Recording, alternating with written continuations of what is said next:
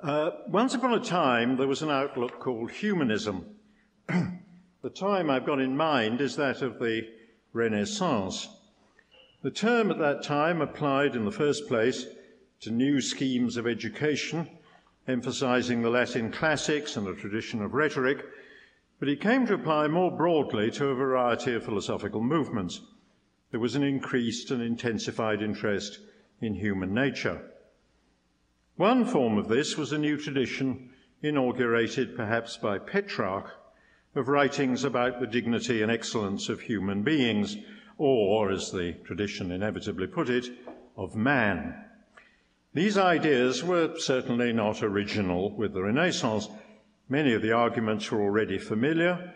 For instance, the Christian argument that the superiority of man or human beings was shown by the choice of a human being to be the vehicle of the incarnation. Or an older idea, which goes back at least to Protagoras, as he is presented by Plato, that humans have fewer natural advantages, fewer defences, for instance, than other animals, but that they are more than compensated for this by the gift of reason and cognition. Others, of course, took a gloomier view of human powers and potentialities. Montaigne wondered how peculiar human beings were, and he was a lot less enthusiastic about the peculiarities that they had. But whether the views were positive and celebratory, or more sceptical and pessimistic, there was one characteristic that almost all those views shared with each other, and they shared it too with traditional Christianity.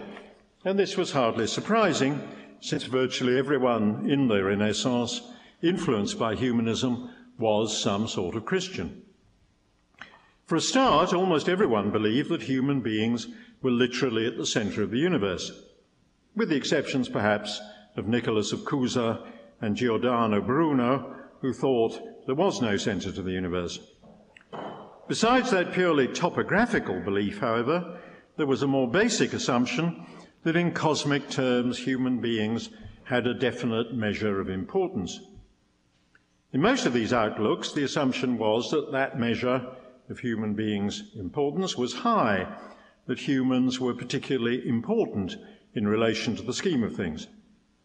Well, that's most obviously true of the more celebratory versions of humanism, according to which human beings are the most perfect beings in creation.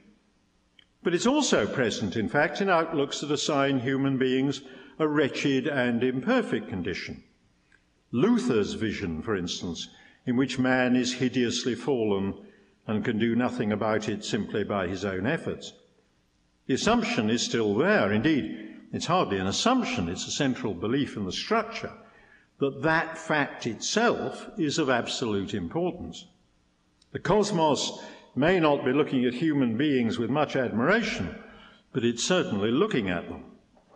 The human condition is a central concern to God, so central, in fact, that it led to the incarnation, which in the Reformation context too plays its traditional role as signalling man's special role in the scheme of things.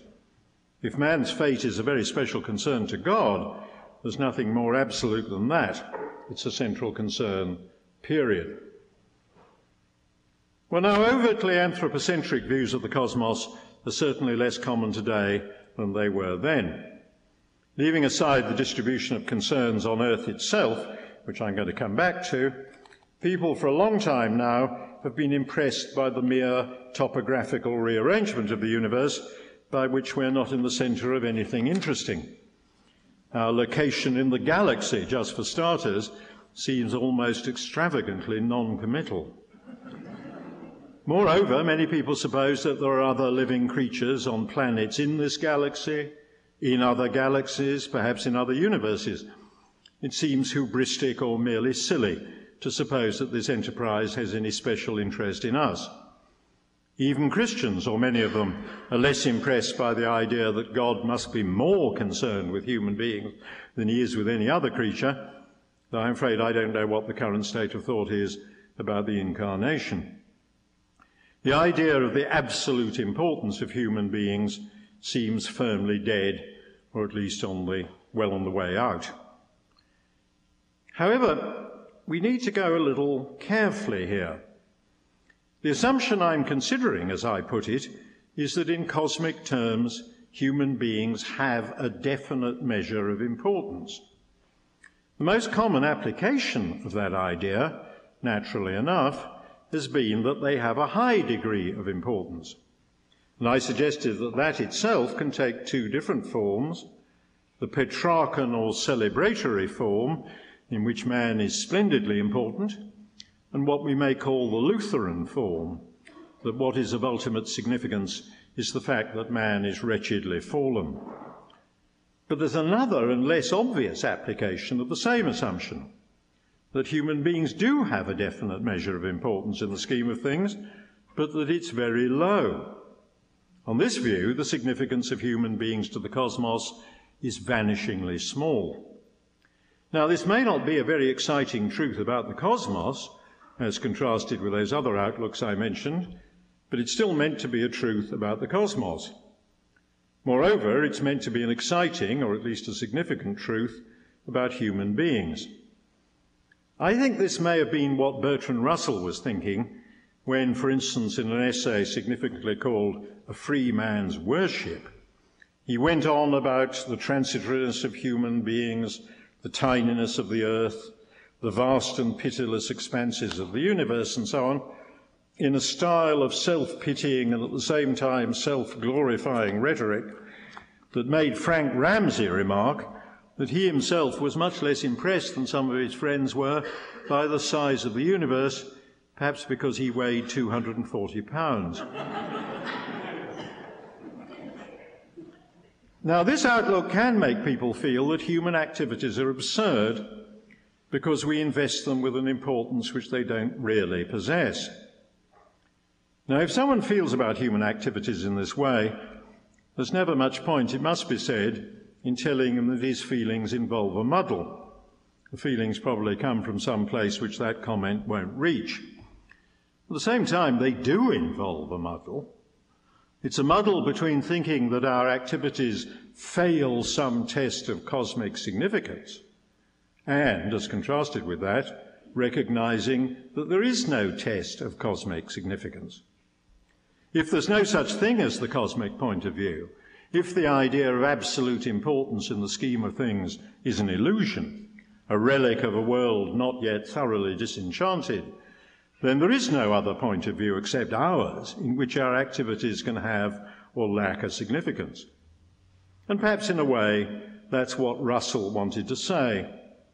But his journey through the pathos of loneliness and insignificance, as experienced from a non existent point of view, could only generate the kind of muddle that is called sentimentality.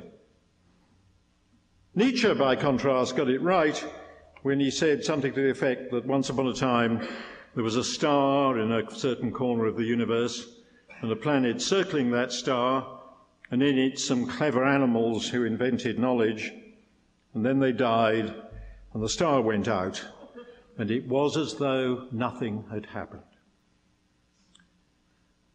Now, of course, there is in principle a third possibility between a cosmic point of view on the one hand and our point of view on the other.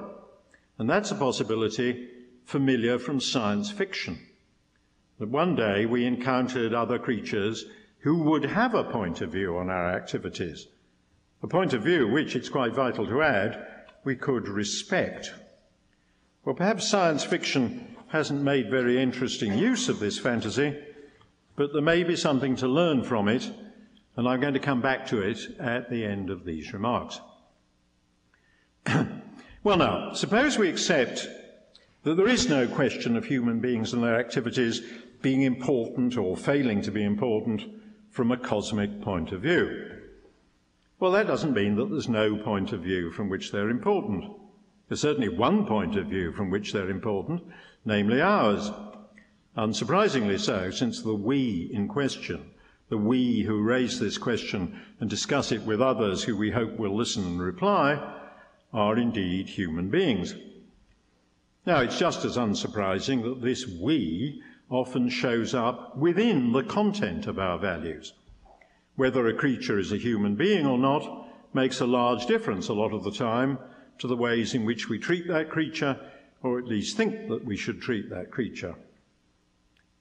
Let's leave aside for the moment distinctions of this kind that are strongly contested by some people, such as the matter of what we're prepared to eat.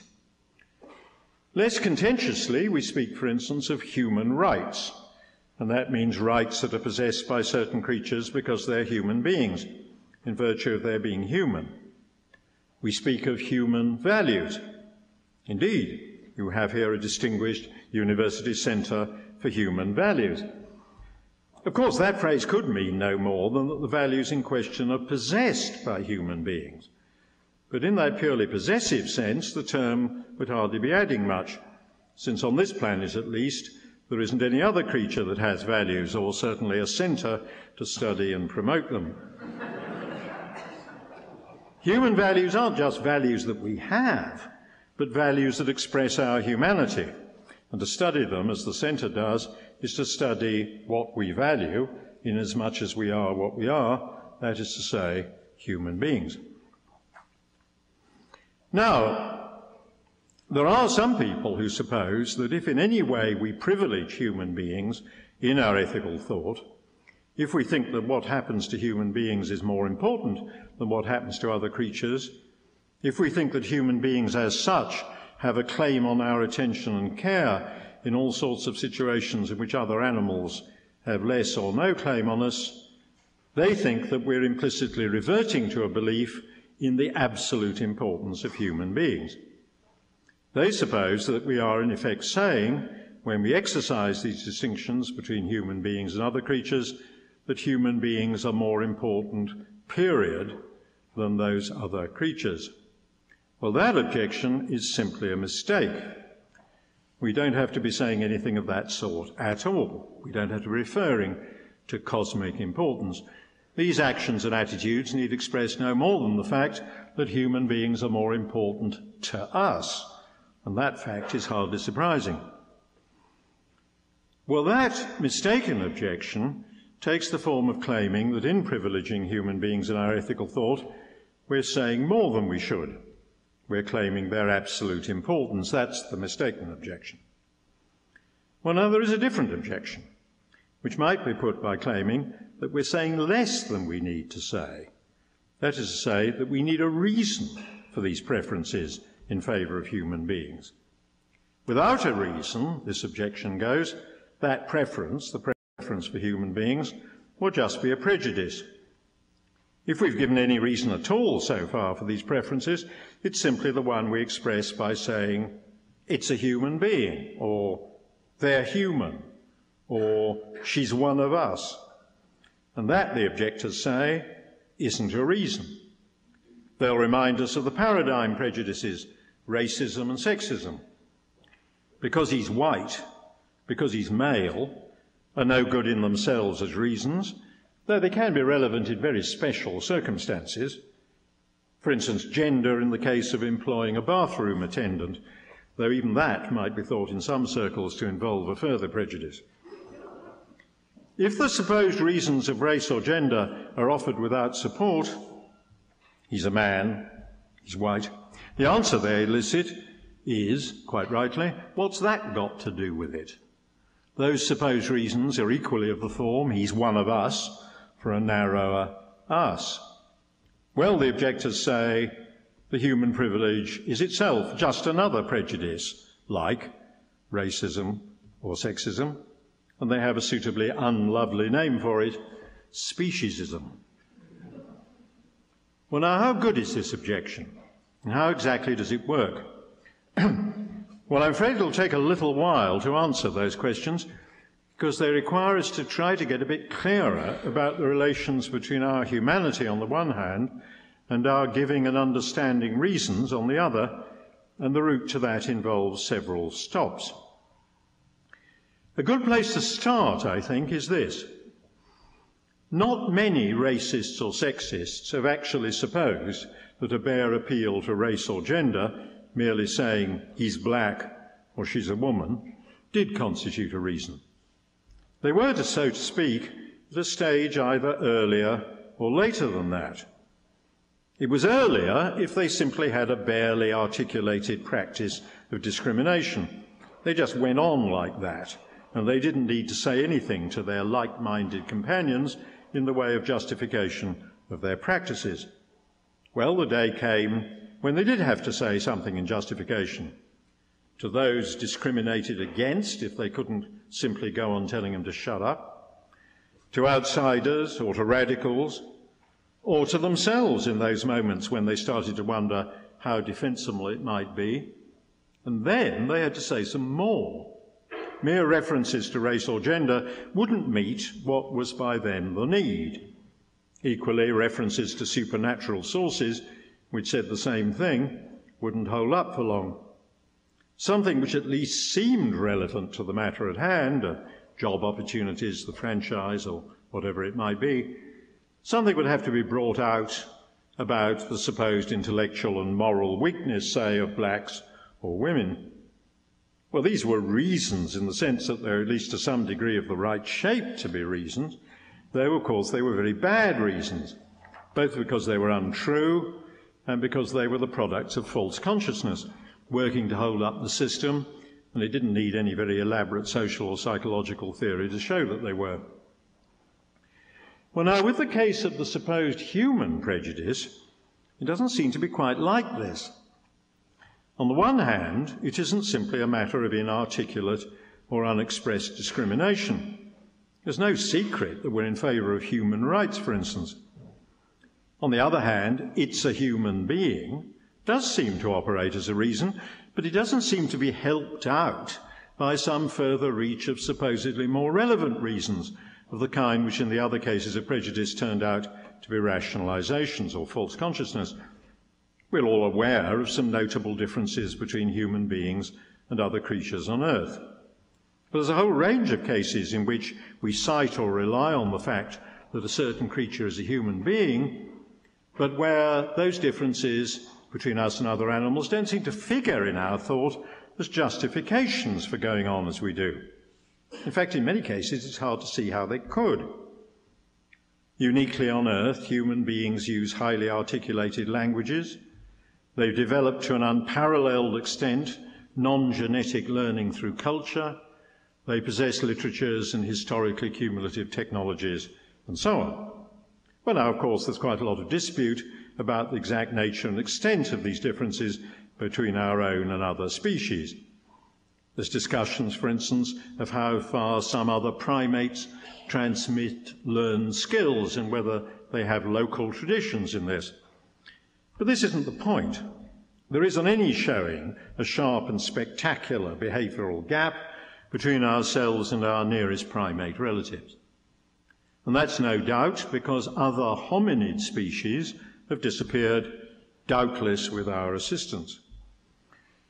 But why should considerations about those differences, true as they are, about culture and technology and language and all that, why should those differences play any role at all in an argument about vegetarianism, for instance. What's all that stuff about language and culture and so on got to do with human beings eating some other animals, but not human beings?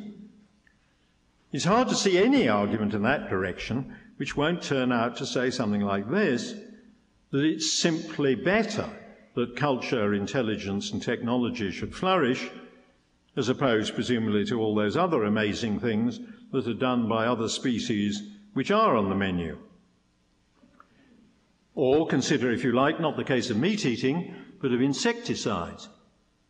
If we have reason to use insecticides, must we claim that it's simply better that we should flourish at the expense of the insects? If any evolutionary development is spectacular and amazing, it's the proliferation and diversification of insects. Some of them are harmful to human beings, their food, or their artifacts, but they are truly wonderful. What these last points show is that even if we could get hold of the idea that it was just better that one sort of animal should flourish rather than another, it's not in the least clear why it should be us. But the basic point, of course, is that we can't get hold of that idea at all. That's simply another recurrence of the notion we saw off a little while ago absolute importance that last relic of the still enchanted world.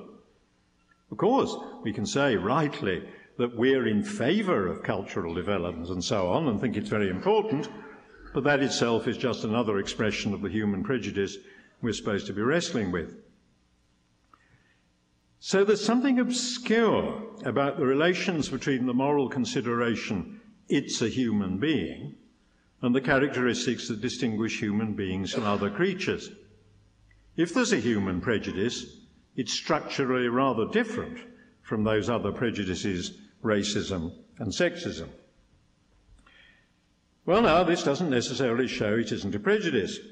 Some critics will say, on the contrary, that it shows what a deep prejudice it is, to the extent that we can't even articulate reasons that are supposed to underlie it.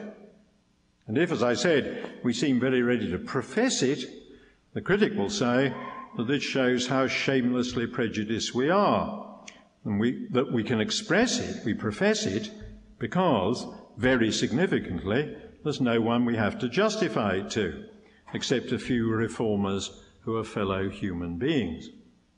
Well, that's certainly a significant fact, and we have to bear it in mind. Other animals on this planet are good at many things, but not at asking for or understanding justifications. Oppressed humans, women and minorities, come of age in the search for emancipation when they speak for themselves and no longer through reforming members of the oppressing group. But the other animals will never come of age. Human beings will always act as their trustees. And that's connected to a point which I'll come back to, that in relation to those other animals, the only moral question for us is how we should treat them, a point that I say I shall come back to. now, someone who speaks vigorously against speciesism and the human prejudice is, of course, Professor Peter Singer, the Ira W. DeCamp Professor of Bioethics in this very university. And I'm sorry, as I gather, that he's away at this time and can't be with us. Indeed, as you don't need telling here, he holds his chair at the said University Centre for Human Values, at least I believe he does, which I've already mentioned. And I have wondered, I must say, what he makes of that name. In the purely possessive or limp sense of the expression, it's presumably all right. But in the richer sense of the expression human values, which must surely be its intention, I thought it would have sounded to him rather like a centre for Aryan values. Well, whatever exactly may be the pre- structure of the human prejudice, if it is a prejudice, Singer's work has brought out very clearly some important consequences of rejecting it, consequences which he's been prepared to advocate in a robust style. Now, a central idea involved in the supposed human prejudice is that there are certain respects in which creatures are treated in one way rather than another simply because they belong to a certain category, the human species. We don't, at this basic initial level, need to know any more about them. Told that there are human beings trapped in a burning building, on the strength of that fact alone, we mobilize as many resources as we can to rescue them. When the human prejudice is rejected, two things follow, as Singer has made clear. One is that some more substantial set of properties, supposedly better fitted to give reasons, are substituted. The second is that the criteria based on those properties, the criteria which determine what you can properly do to a creature, are applied to examples one at a time. It's always a question whether a particular individual satisfies the criteria. Well, now let's consider the question not of protecting, but of killing. Singer thinks that our reasons for being less ready to kill human beings than we are to kill other animals, the quote, greater seriousness of killing them, as he puts it, are based on, and I quote, our superior mental powers, our self awareness, our rationality, our moral sense, our autonomy, or some combination of these, they are the kinds of things we're inclined to say which make us uniquely human. To be more precise, they're the kind of thing that make us persons. End of quotation. Elsewhere, he cites with approval Michael Tooley's definition of persons as, quote, those beings who are capable of seeing themselves as continuing selves, that is, as self aware beings existing over time. End of quotation. It's these characteristics that we should refer to when we're deciding what to do, and in principle, we should refer to them on a case by case basis. Quote, if we're considering whether it's wrong to destroy something, surely we must look at its actual characteristics, not just the species to which it belongs, unquote. And actual here is taken in a way that leaves no room for potentiality. You can't say that an embryo gets special protection because it's potentially a person. It's not yet a person, and therefore it's a non person. Just as in Tooley's, perhaps rather unlovely terminology, someone suffering from acute senile dementia is an ex person. Well, as I've said, Singer brings out very clearly these two consequences of his view namely, that we rely on some properties other than belonging to the human race, some substantial properties, roughly those of personhood, and so we secondly apply them case to case. And he relies on those consequences in arriving at various controversial conclusions. Well, now I am concerned with the view itself, the rejection of the human prejudice, rather than particular details of Singer's own position. But there are a couple of points which I should mention in order to make clear what's at issue. First, what Singer rejects isn't quite the form of the human prejudice to which I and many other people are attached. Singer considers the following familiar syllogism Every human being has a right to life. A human embryo is a human being. Therefore, the human embryo has a right to life. Well, it's certainly a valid argument. We better agree that the conclusions follow from the premises. Those who oppose abortion and destructive embryo research, people who, are particularly in the United States, are sometimes called pro lifers, think both those premises are true and therefore they accept the conclusion. Those who defend abortion and embryo experiment under certain circumstances have to reject one of the premises. They typically deny the second premise, namely, a human embryo is a human being. But Singer denies the first premise, namely, every human being has a right to life. More strictly, he thinks that the first premise, every human being has a right to life, is correct only if human being means person. Every person has a right to life. But in that sense, the second premise is false. The human embryo is a human being because the human embryo isn't yet a person. There is, he says, a sense in which the second premise is true, because the embryo belongs to the species, but in that sense of human being, it's not true that every human being has a right to life. Now, I mention this, perhaps rather fiddly consideration, because it distinguishes Singer from those such as most moderate pro choice campaigners, who accept, obviously enough, that the embryo is human in the sense that it's a human embryo, but don't yet accept that it's a human being, or rather, don't accept that it's yet a human being, any more than a bovine embryo is a cow. My colleague Jonathan Glover once caused nearly terminal fury in a distinguished pro life advocate in England by what seemed to me the entirely reasonable remark that if this gentleman had been promised a chicken dinner and was served with an omelette made of fertilized eggs, he'd have a complaint. now, the point is an important one. The standard view, the view which Singer attacks, is that human being is a morally relevant notion, where human being indeed means an animal belonging to a particular species, our species. but those who hold that view are not committed to thinking that a fertilized ovum is already such an animal, any more so than the case of any other species. Well, Singer sets up then the principle that the idea relevant to these moral questions is not the species term human being, but the term person, where that brings in notions of self awareness over time and so on. Well, it must be said, and this is a second detailed point, that he notably fails to apply this principle in a very thoroughgoing way. Singer has become notorious for defending infanticide in certain circumstances. He does so because, I quote, Newborn infants are in most morally relevant respects more like fetuses than like older children or adults, unquote. As he cheerfully puts it, I quote, neither a fetus nor an infant has the conceptual wherewithal to contemplate a future or to want or value that future, end of quotation. He then argues a case for possible infanticide in the case of seriously disabled infants. But why the restriction to seriously disabled infants? If the objection to killing human beings is the objection to killing persons, and infants aren't persons, what's the objection to killing any infants if you do it painlessly? And there aren't other objections, such as distressed parents. If, for instance, they're simply a nuisance. Now, I think that the peculiarities of Singer's position come in part from his concern with one kind of controversy. He's trying to combat conservative policies based on a particular notion, the sanctity of human life. This helps to explain why his position on abortion and infanticide is the same as the pro life position, but the other way up.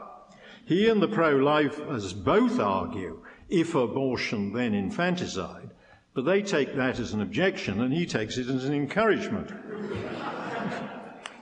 Against all this, it's very important to say that one can believe, as I believe, that the notion of a human being as a member of a species is central to our moral thought without being committed to the entire set of rules that go under the label the sanctity of human life.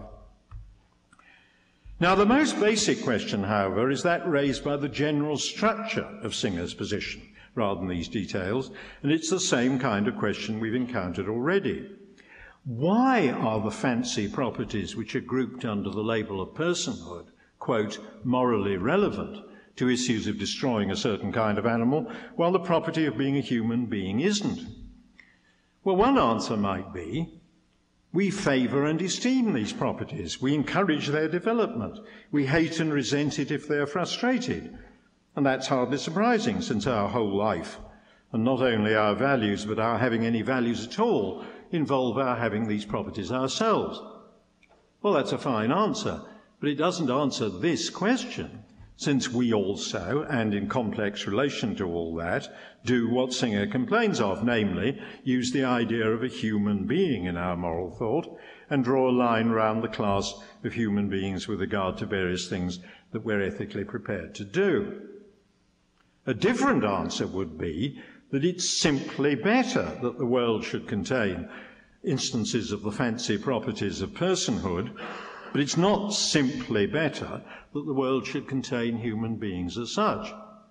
But that's once more our now familiar friend, absolute importance, that survivor from the enchanted world, bringing with it the equally familiar and encouraging thought that the properties we possess, well, most of us, not counting the infants, the Alzheimer patients, and a few others, those properties are being cheered on by the universe.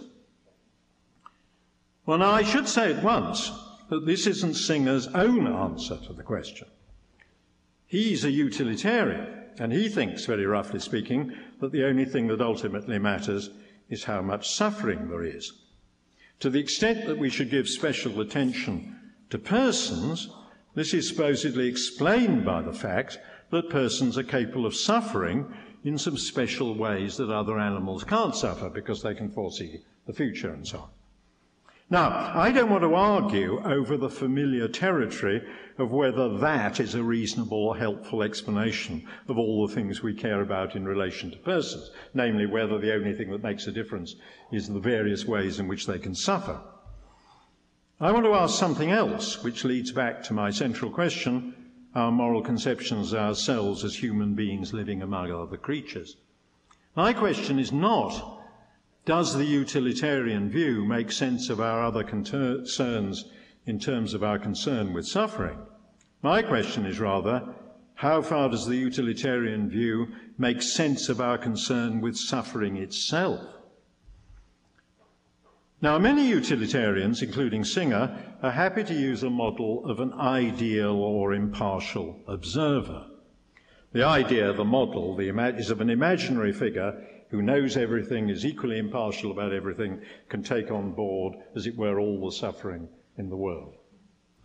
A philosopher proposing one version of such a model 50 years ago memorably described this figure as, quote, omniscient, disinterested, dispassionate, but otherwise normal. well, the model comes in various versions, in many of which the figure isn't exactly dispassionate, rather, he's benevolent. Well, that can mean several different things itself. But let's concentrate on the simplest application of the idea that the ideal observer is against suffering and he wants there to be as little of it as possible. With his omniscience and impartiality, he, so to speak, takes on all suffering, however exactly we're to conceive of that, and he takes it all on equally. Well, now, of course, he does begin to look a lot like a slimmed down surrogate of the Christian God, and this might suggest that he represents yet another enactment of the cosmic point of view. Suffering or its absence is what has absolute importance. But I assume that utilitarians such as Singer hope that the model can be spelled out in more disenchanted terms. They deploy the model against what they see as prejudice, in particular the human prejudice, and the idea behind this is that there is a sentiment or disposition or conviction which we do have, namely compassion or sympathy, or the belief that suffering is a bad thing, but, they claim, we express these sentiments in an irrationally restricted way. The way in which our sentiments of sympathy or compassion for suffering work is governed by the notorious inverse square law. That is, the further away, the less you feel it, roughly. Where the distances involved can, of course, be of all kinds spatial, they're on the other side of the world, familial, national, Remember, there's always a headline in the Oxford paper when there's a vast earthquake somewhere on the other side of the world Oxford man injured in earthquake. Racial, of course, notoriously all governed by species membership. Now, the model of the ideal observer is supposed to be a corrective. If we could take on all suffering as he does, we wouldn't be liable to these parochial biases and would feel and act in better ways. Well, no doubt the history of the device does lie, in fact, in a kind of secularized imitatio Christi, and I suspect that some of the sentiments it mobilizes are connected with that, but the utilitarians hope to present it as independent of that, as a device expressing an extensive rational correction of the kind of thing we indeed feel. So I want to take the model seriously in a secular way, perhaps more seriously from a certain point of view than those who use it. Well, I've got two problems with it. One is very familiar, actually, and concerns the relations between the model and human action. Even if we thought that the ideal observer's outlook was a reliable guide to what would be a better state of affairs, how's that connected with what we, each of us, should be trying to do? With regard to animal suffering, a form of the problem, a form that goes back to the 19th century, is the question of policing nature. Even though much suffering to animals is caused directly or indirectly by human beings, it's also true that an immense amount of it is caused by other animals. This suffering must form a significant part of what is on the ideal observer's screen. Well, we're certainly in the business of reducing the harm caused by other animals to ourselves, we seek in some degree to reduce the harm we cause to other animals. The question arises whether we should be in the business of reducing the harm that other animals cause to each other, and generally in the business of reducing the suffering that goes on in nature. Well, utilitarians do offer some arguments to suggest that we shouldn't bother with that, arguments which about saving our energy and time and so on. But I find it hard to avoid the feeling that those answers are pallid and unconvincing rationalizations of a more basic reaction that there's something altogether crazy about the idea, that it, that it misrepresents our relations to nature. Some environmentalists, of course, think that we shouldn't try to improve nature in this respect because nature is sacred and we should interfere with it as little as possible anyway, but they certainly aren't governed simply by the model of the ideal observer and his concern for suffering. Well, now this leads to a more fundamental point. Those who see our selective sympathies as a biased and prejudiced filtering of the suffering in the world, who think in terms of our shadowing, as far as we can, the consciousness of the ideal observer and guiding our actions by reflection on what the ideal observer takes on, I wonder whether they ever consider what it would really be like to take on what the ideal observer supposedly takes on. Whatever exactly takes on may mean, it's supposed to imply this that the sufferings of other people and of all other creatures should be as vividly present to us in some sense, as closely connected with our reasons for action, as our own sufferings of those of people we care for who are immediately at hand. That's how the model is supposed to correct for bias. But what would it conceivably be like for this to be so, even for a few seconds? What would it be like to take on every piece of suffering that a given moment any creature is undergoing? It would be an ultimate horror, an unendurable nightmare. And what would be the connection of that nightmare to our actions? In the model, the ideal observer is supposed just to be an observer. He can't do anything. But our action, the idea is, is supposed to shadow or be guided by reflection on what he in his omniscience and impartiality is taking on. And if for a moment we got anything like an adequate idea of what that is, and really guided our actions by it, then surely we would annihilate the planet if we could. And if other planets containing conscious creatures are similar to ours in the suffering they contain, we would annihilate them as well. This model has got things totally inside out. We indeed have reasons to listen to our sympathies and extend them not only to wider groups of human beings, but into a concern for other animals so far as they are in our power. That's already a human disposition. The Oxford English Dictionary definition of the word humane reads, marked by sympathy with and consideration for the needs and distresses of others, feeling or showing compassion and tenderness towards human beings and the lower animals. Now, we can act intelligibly from these concerns only if we see them as aspects of human life. It's not an accident or limitation or a prejudice that we can't care equally about all the suffering in the world. It's a condition of our existence and of our sanity. Equally, it's not a dem- that the demands of the moral consciousness require us to leave human life altogether and then come back to regulate the distribution of concerns, including our own, by criteria derived from nowhere. We're surrounded by a world which we can regard with a very large range of reactions wonder, joy, sympathy, disgust, horror. We can, being as they as we are, reflect on these reactions and modify them to some extent. We can think about how this human estate or settlement should be run and about its impact on its surroundings. But it's a total illusion to think that this enterprise can be licensed in some respects and condemned in others by credentials that come from another source, a source that's not already involved in the peculiarities of the human enterprise. And it's an irony that this illusion, even when it takes the form of rejecting so called speciesism and the human prejudice, actually shares a structure with older illusions about there being a cosmic scale of importance in terms of which human beings should understand themselves. If we look at it in the light of those old illusions, this outlook, namely the opposition to the human prejudice, will be closer in spirit to what I call the Lutheran version rather than the celebratory version in virtue of its insistence that human beings are twisted by their selfishness. It's unlike the Lutheran outlook, of course, precisely in its anti humanism. Luther thought that it did matter to the universe what happened to mankind, but this view thinks that all that matters to the universe is, roughly speaking, how much suffering it contains. But there's another difference as well.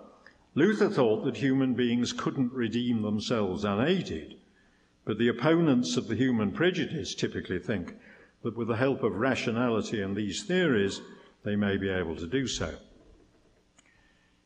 Now, I've said that it's itself part of a human or humane outlook to be concerned with how animals should be treated, and there's nothing in what I've said to suggest that we shouldn't be concerned with that. But I do want to repeat something that I've said elsewhere that very significantly, the only question for us is how those animals should be treated. That's not true of our relations to other human beings. And that already shows that we're not dealing with a prejudice like racism or sexism. Some white male who thinks that the only question about the relations between us, as he puts it, white males, and other human beings, namely women and people of colour, is how we should treat them, that person is already prejudiced. Prejudiced. But in the case of other animals, that's the only question there could be. Well, that's how it is here on this planet now. It's a consequence of the fact that I've already mentioned that in terms of a range of abilities that control action, we happen to live on an evolutionary plateau. Human beings don't have to deal with any creature that, in terms of argument, principle, worldview, or whatever, can answer back. But it might be otherwise. And it may be helpful in closing to imagine something different.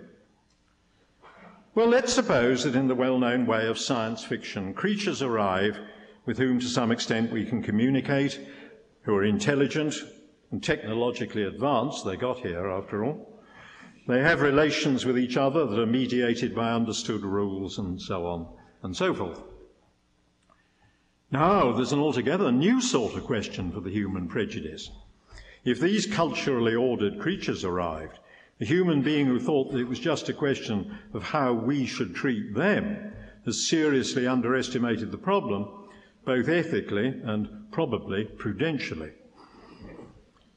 Well, the late Robert Nozick once gave it as an argument for vegetarianism that if we claimed the right to eat animals less smart than ourselves, we'd have to concede the right to such visitors to eat us if they were smarter than us to the degree that we're smarter than the animals we eat.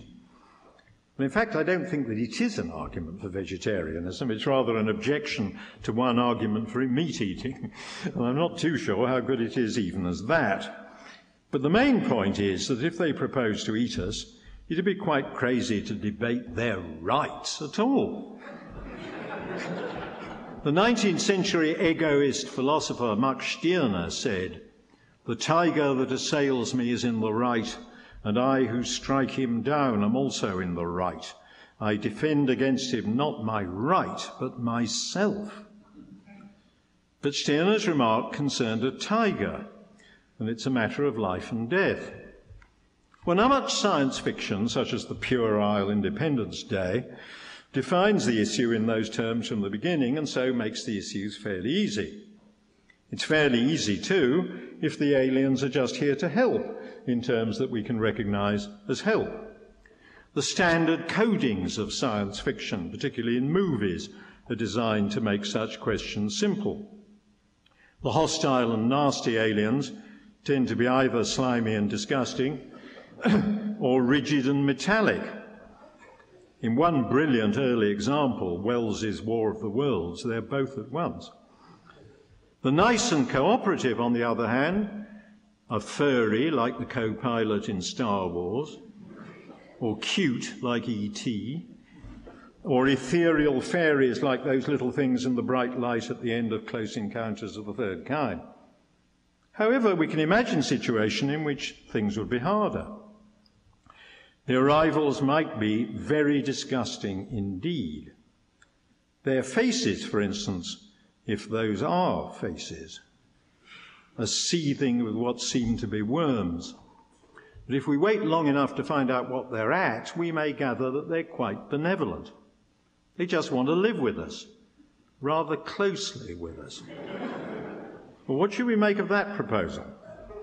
Some philosophers may be at hand to remind us about distinguishing between moral and non moral values and to tell us that their benevolence and helpfulness are morally significant, whereas the fact that they are unforgettably disgusting is not. But suppose their aim in their unaggressive way is to make the world more, as we would put it, disgusting.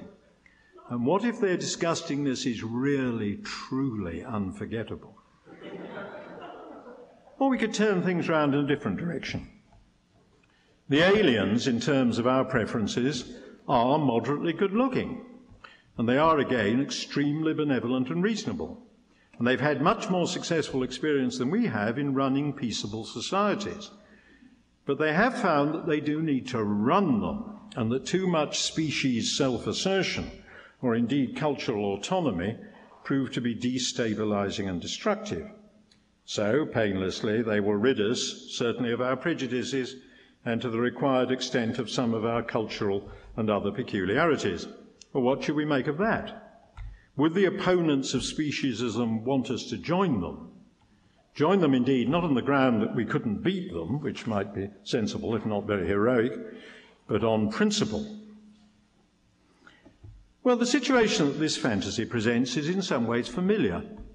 It's like that of a human group defending its cultural, possibly ethnic identity against some other human group which claims to dominate or assimilate them. With this very large difference, however, that since we're dealing here with another and indeed non terrestrial species, there's no question of cultural or ethnic variation being eroded by sexual fusion.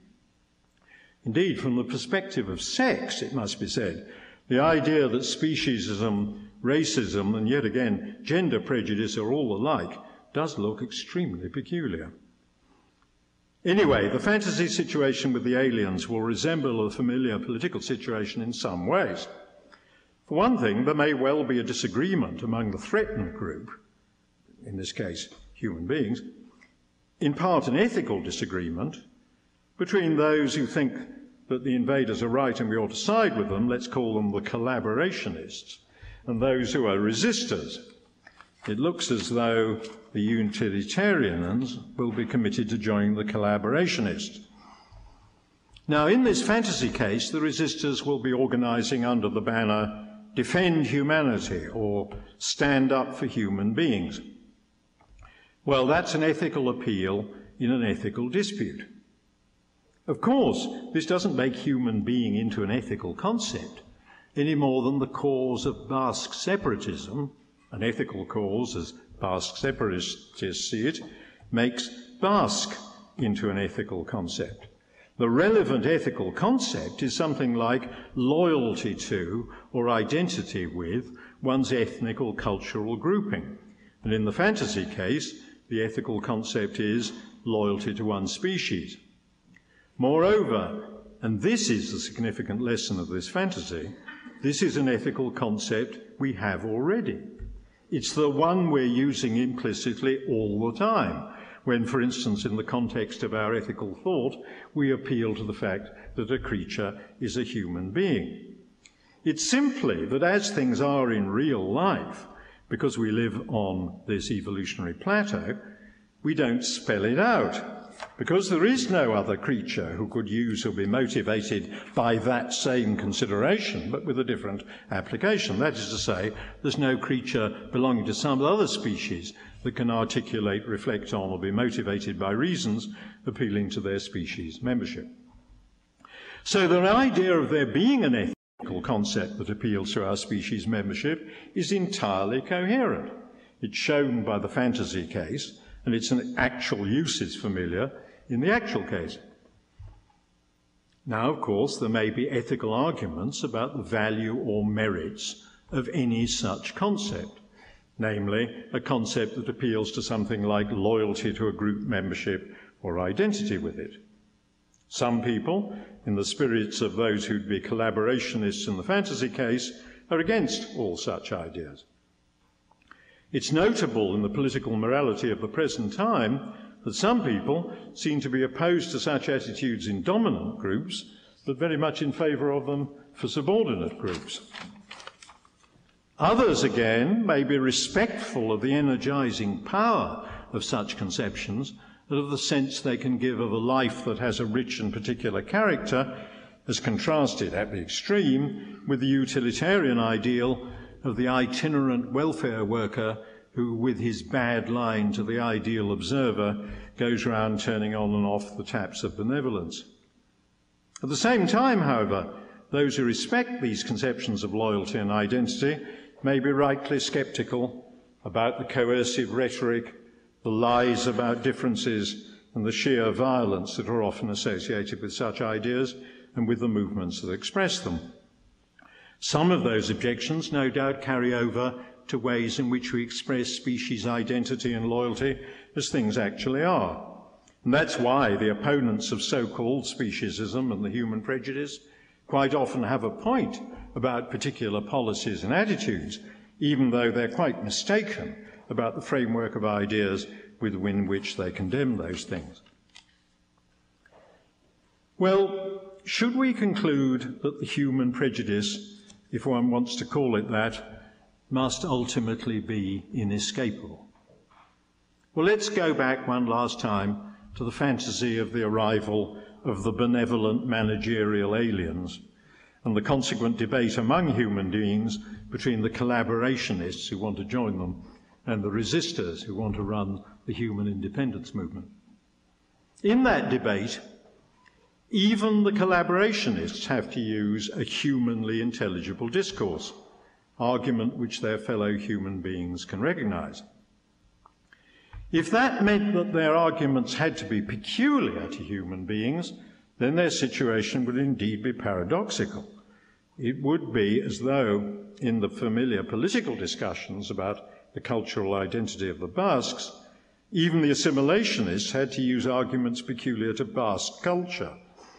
So let's suppose that it doesn't mean that. That is, that although they have to use arguments which are comprehensible to their other human beings, then arguments peculiar to, as it were, the separatists or the uh, resistors. The relevant alternative, I think, in the fantasy case, is that the collaborationists use arguments that they share not only with the other human beings, but they share with the benevolent invaders. Indeed, many moral philosophers think that the correct moral principles are ones that could be shared with any rational or reflective agents, whatever they were otherwise like. Now, even if this were so, those principles wouldn't necessarily tell us and these creatures how to share a life together. Maybe we and they would be too different in other respects for that to be possible. Remember the disgusting benevolent aliens. And the best we could do is to establish a non aggression pact with them and coexist at a distance. Well, that would leave our prejudices, if their prejudices, where they were. But suppose that we are to live together. There's no reason to suppose that the universal principles we share with the aliens will justify our prejudices we can't even be sure that they'll justify our being allowed to have our prejudices as a matter of toleration. As I said in setting up the fantasy, the long experience and benevolent understanding possessed by the aliens may enable them to see that tolerating our kinds of prejudice leads to instability and injustice, so they'll want to usher our prejudices out. And on these assumptions, we should agree. The collaborationists must be right, it seems, because their moral conceptions transcend the local peculiarities. But if that's so, doesn't something even stronger follow? I said in setting up these space fiction fantasies that the Independence Day scenario, in which the aliens are manifestly hostile and want to destroy us, is for us an ethically easy case. We defend ourselves. Well, no doubt we shall try. But should we try? Perhaps, the critics will say, this is just another irrational, visceral, human reaction to defend ourselves in this situation. The benevolent and fair minded and far sighted aliens may know a great deal about us and our history and understand that our prejudices are unreformable, that things will never be better in this part of the universe until we are removed. Now, I'm not saying this is necessarily what such aliens would think. I'm not saying that the universal moralists, the potential collaborationists, would necessarily agree with them. But I don't see that if they disagree, that they could be certain that it was just not another self serving prejudice. This, it seems to me, is the place to which the project of trying to transcend altogether the ways in which human beings understand themselves and make sense of their practices could, in principle, end up. And here, I think I can only ask, we can only ask at this stage, what side are you on? In many more limited connections, hopes for self improvement lie very close to the risk of self hatred.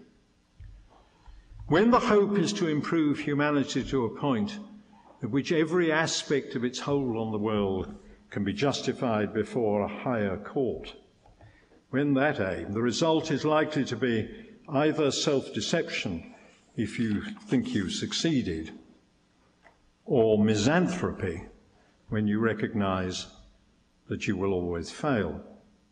Personally, I think that while there are many things to loathe about human beings, their sense of their ethical identity as a species isn't one of them. Thank you very much.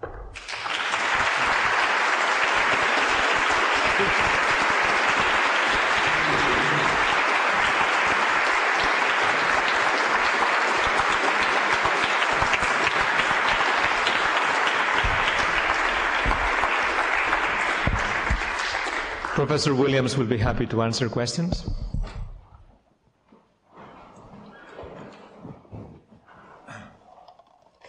There's one there. If you can wait for the microphone.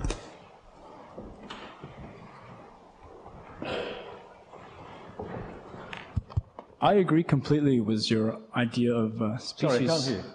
I, even with the microphone, you can't hear Yeah. me. I agree completely with your idea of uh, speciesism in the sense that it might be a unique prejudice uh, in which both parties seems to acquiesce to this prejudice. I'm willing to eat a crocodile, and a crocodile is willing to eat me, and neither party have to be rather hungry to do this act. But on the other hand, when we study the evolution of our own civilization, I think it's quite apparent that over the last few thousand years that we've changed from a eye, eye for an eye society to more of a turn the other cheek society. And On what kind of society, sorry? from an eye for an eye, so from Old Testament to New Testament, at least in Western civilization, in which case we try to create a more gentle and kinder world. And I think this kind of philosophy has worked out quite well for us. You've mentioned several times in your remarks that animals lack the mental facilities to had like the same mental facilities as us. And but when I think about practicing uh, turning the other cheek, in many instances, in that circum- in those in some circumstances, you have to turn the other cheek, even knowing that your opponent does not share the same mental facilities that you do. So, could we practice the same approach with animals, and would this lift us from the other species, and would this be the first act that would show that we are truly different from other animals, and in that sense important? Well, I'm not quite sure what point we're making. I mean, first, the idea that both parties to a system of prejudice acquiesce in it is not peculiar, of course, to the animal case, because the, um, the same thing, in a certain sense, was true of other forms of intrahuman prejudice, and that's what's called false consciousness. But of course, the point is that precisely in the case of human beings, you can transcend it because the beliefs of the oppressed parties change. Now, the first point I made was simply that's not possible in the case of animals. Now, really, the point you're making, I think, is in terms of a rather spectacular alleged phenomenon of the widening circle, as Singer and others have put it. Namely, that our sympathies have extended. Um, I should say, it's a small detail in what you said, that it doesn't seem to be the same point as the point about an eye for an eye. The question about whether you are vengeful or keen on retribution is a different question from what body of persons you regard as part of the society to which these principles apply. And I must say, if your view is that there's a uniform tendency towards more liberal or less retributivist views of punishment, that seems to me historically remarkably optimistic. But that's, uh, well, depending on what your I- view is. I don't think it has to be necessarily uh, Yeah. retributive punishment. Um, I think it's Oh, okay, well, you just mentioned eye for an eye on the, in passing, that's all. I mean, the question is can we be nicer to animals than we have been in the past? Yeah, sure. I mean, as we become technologically more powerful, we have more leisure, we have more elbow room, we're not threatened by saber-toothed tigers and things. Yeah, we've done quite well at that. It's been done rather as we did with the other hominids. I mean, many of the immediate threateners have actually been removed. It's also true that our most constant battles are with animals that don't actually get much of a vote from the animal rights lobby, namely bacteria, uh, who, on the whole, have been doing rather well. I mean, if you're looking at the general history of evolution, uh, on the whole, I put my money on bacteria to be here when larger animals have disappeared. I, I, I don't uh, think it's. I think one last remark about evolution, though. It is an absolutely extraordinary phenomenon, the treatment of this subject by evolutionary psychologists. I name in particular Pinker. Pinker first tells us that a large number of our liberal policies are based on neglect of the psychology we've inherited from the conditions of our earlier ancestors in which our psychology was selected for.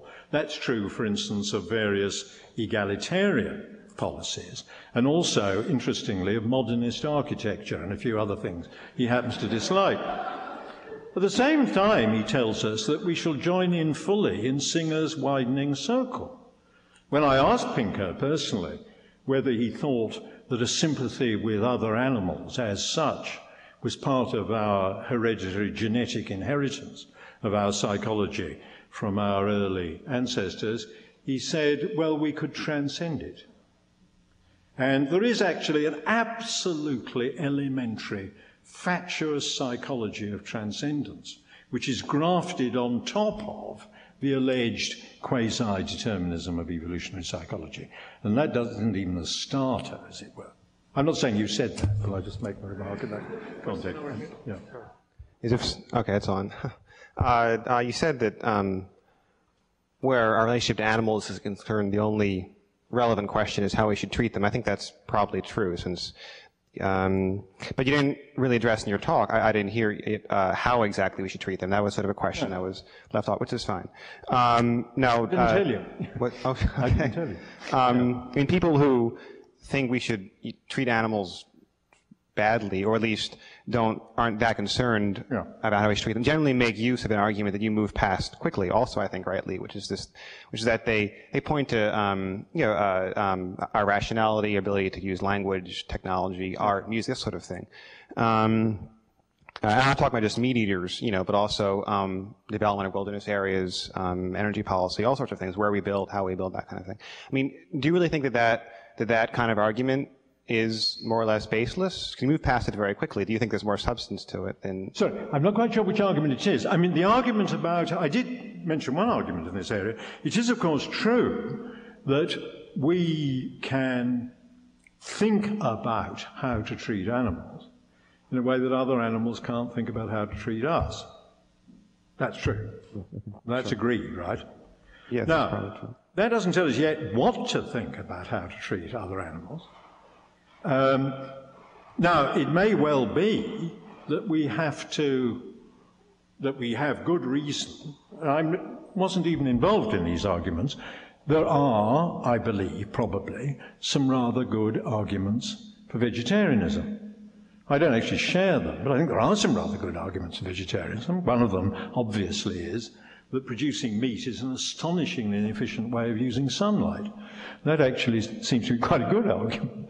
Now, these other arguments, I'm merely suggesting that you might get on the wrong track if you thought that the fact we possess this moral consciousness, unlike other animals, also meant that, un, that unlike other animals, we weren't predators.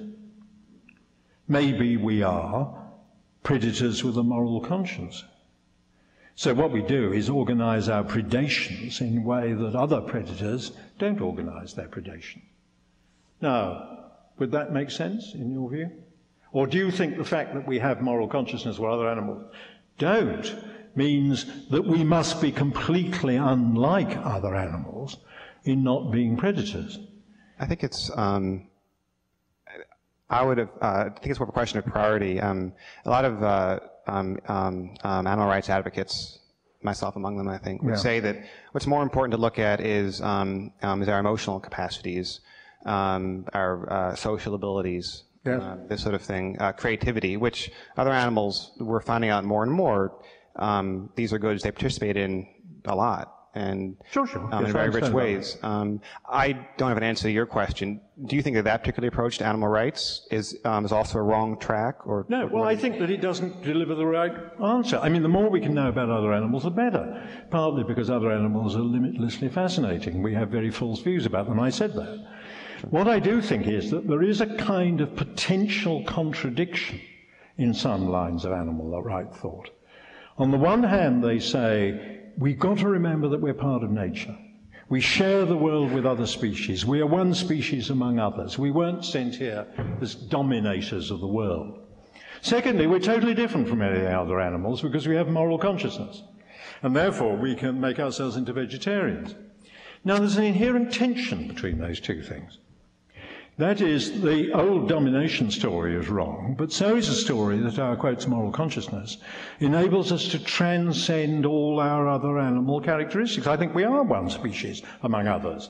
There seems to be some rather evidence that we're a carnivorous one. There's certainly a great deal of evidence that we're a predatory one, and maybe that is one of the limitations or facts about the kind of species we are that our moral consciousness has to deal with. Hmm. Thank you. On, on a slightly different line, um, when someone acts inhuman, in, Sorry. when someone acts inhumanly, Yeah. what is it that they've lost, or what is it that they've become? Because they have not become an animal, and they've not become an alien. That's right. That's a very, very good question, and I think that there are a lot of complex answers to it. Um, and when they behave inhumanly, interesting, as you absolutely rightly say, it doesn't mean that they act like an animal. Uh, for instance, they don't destroy something in rage, typically, if they act inhumanly. What they typically do is that they behave either like a machine or, dis- or a disembodied intelligence. Uh, and one way of acting inhumanly is to act on certain kinds of principle.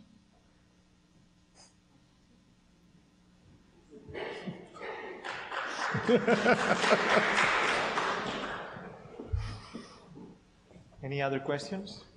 Cornell?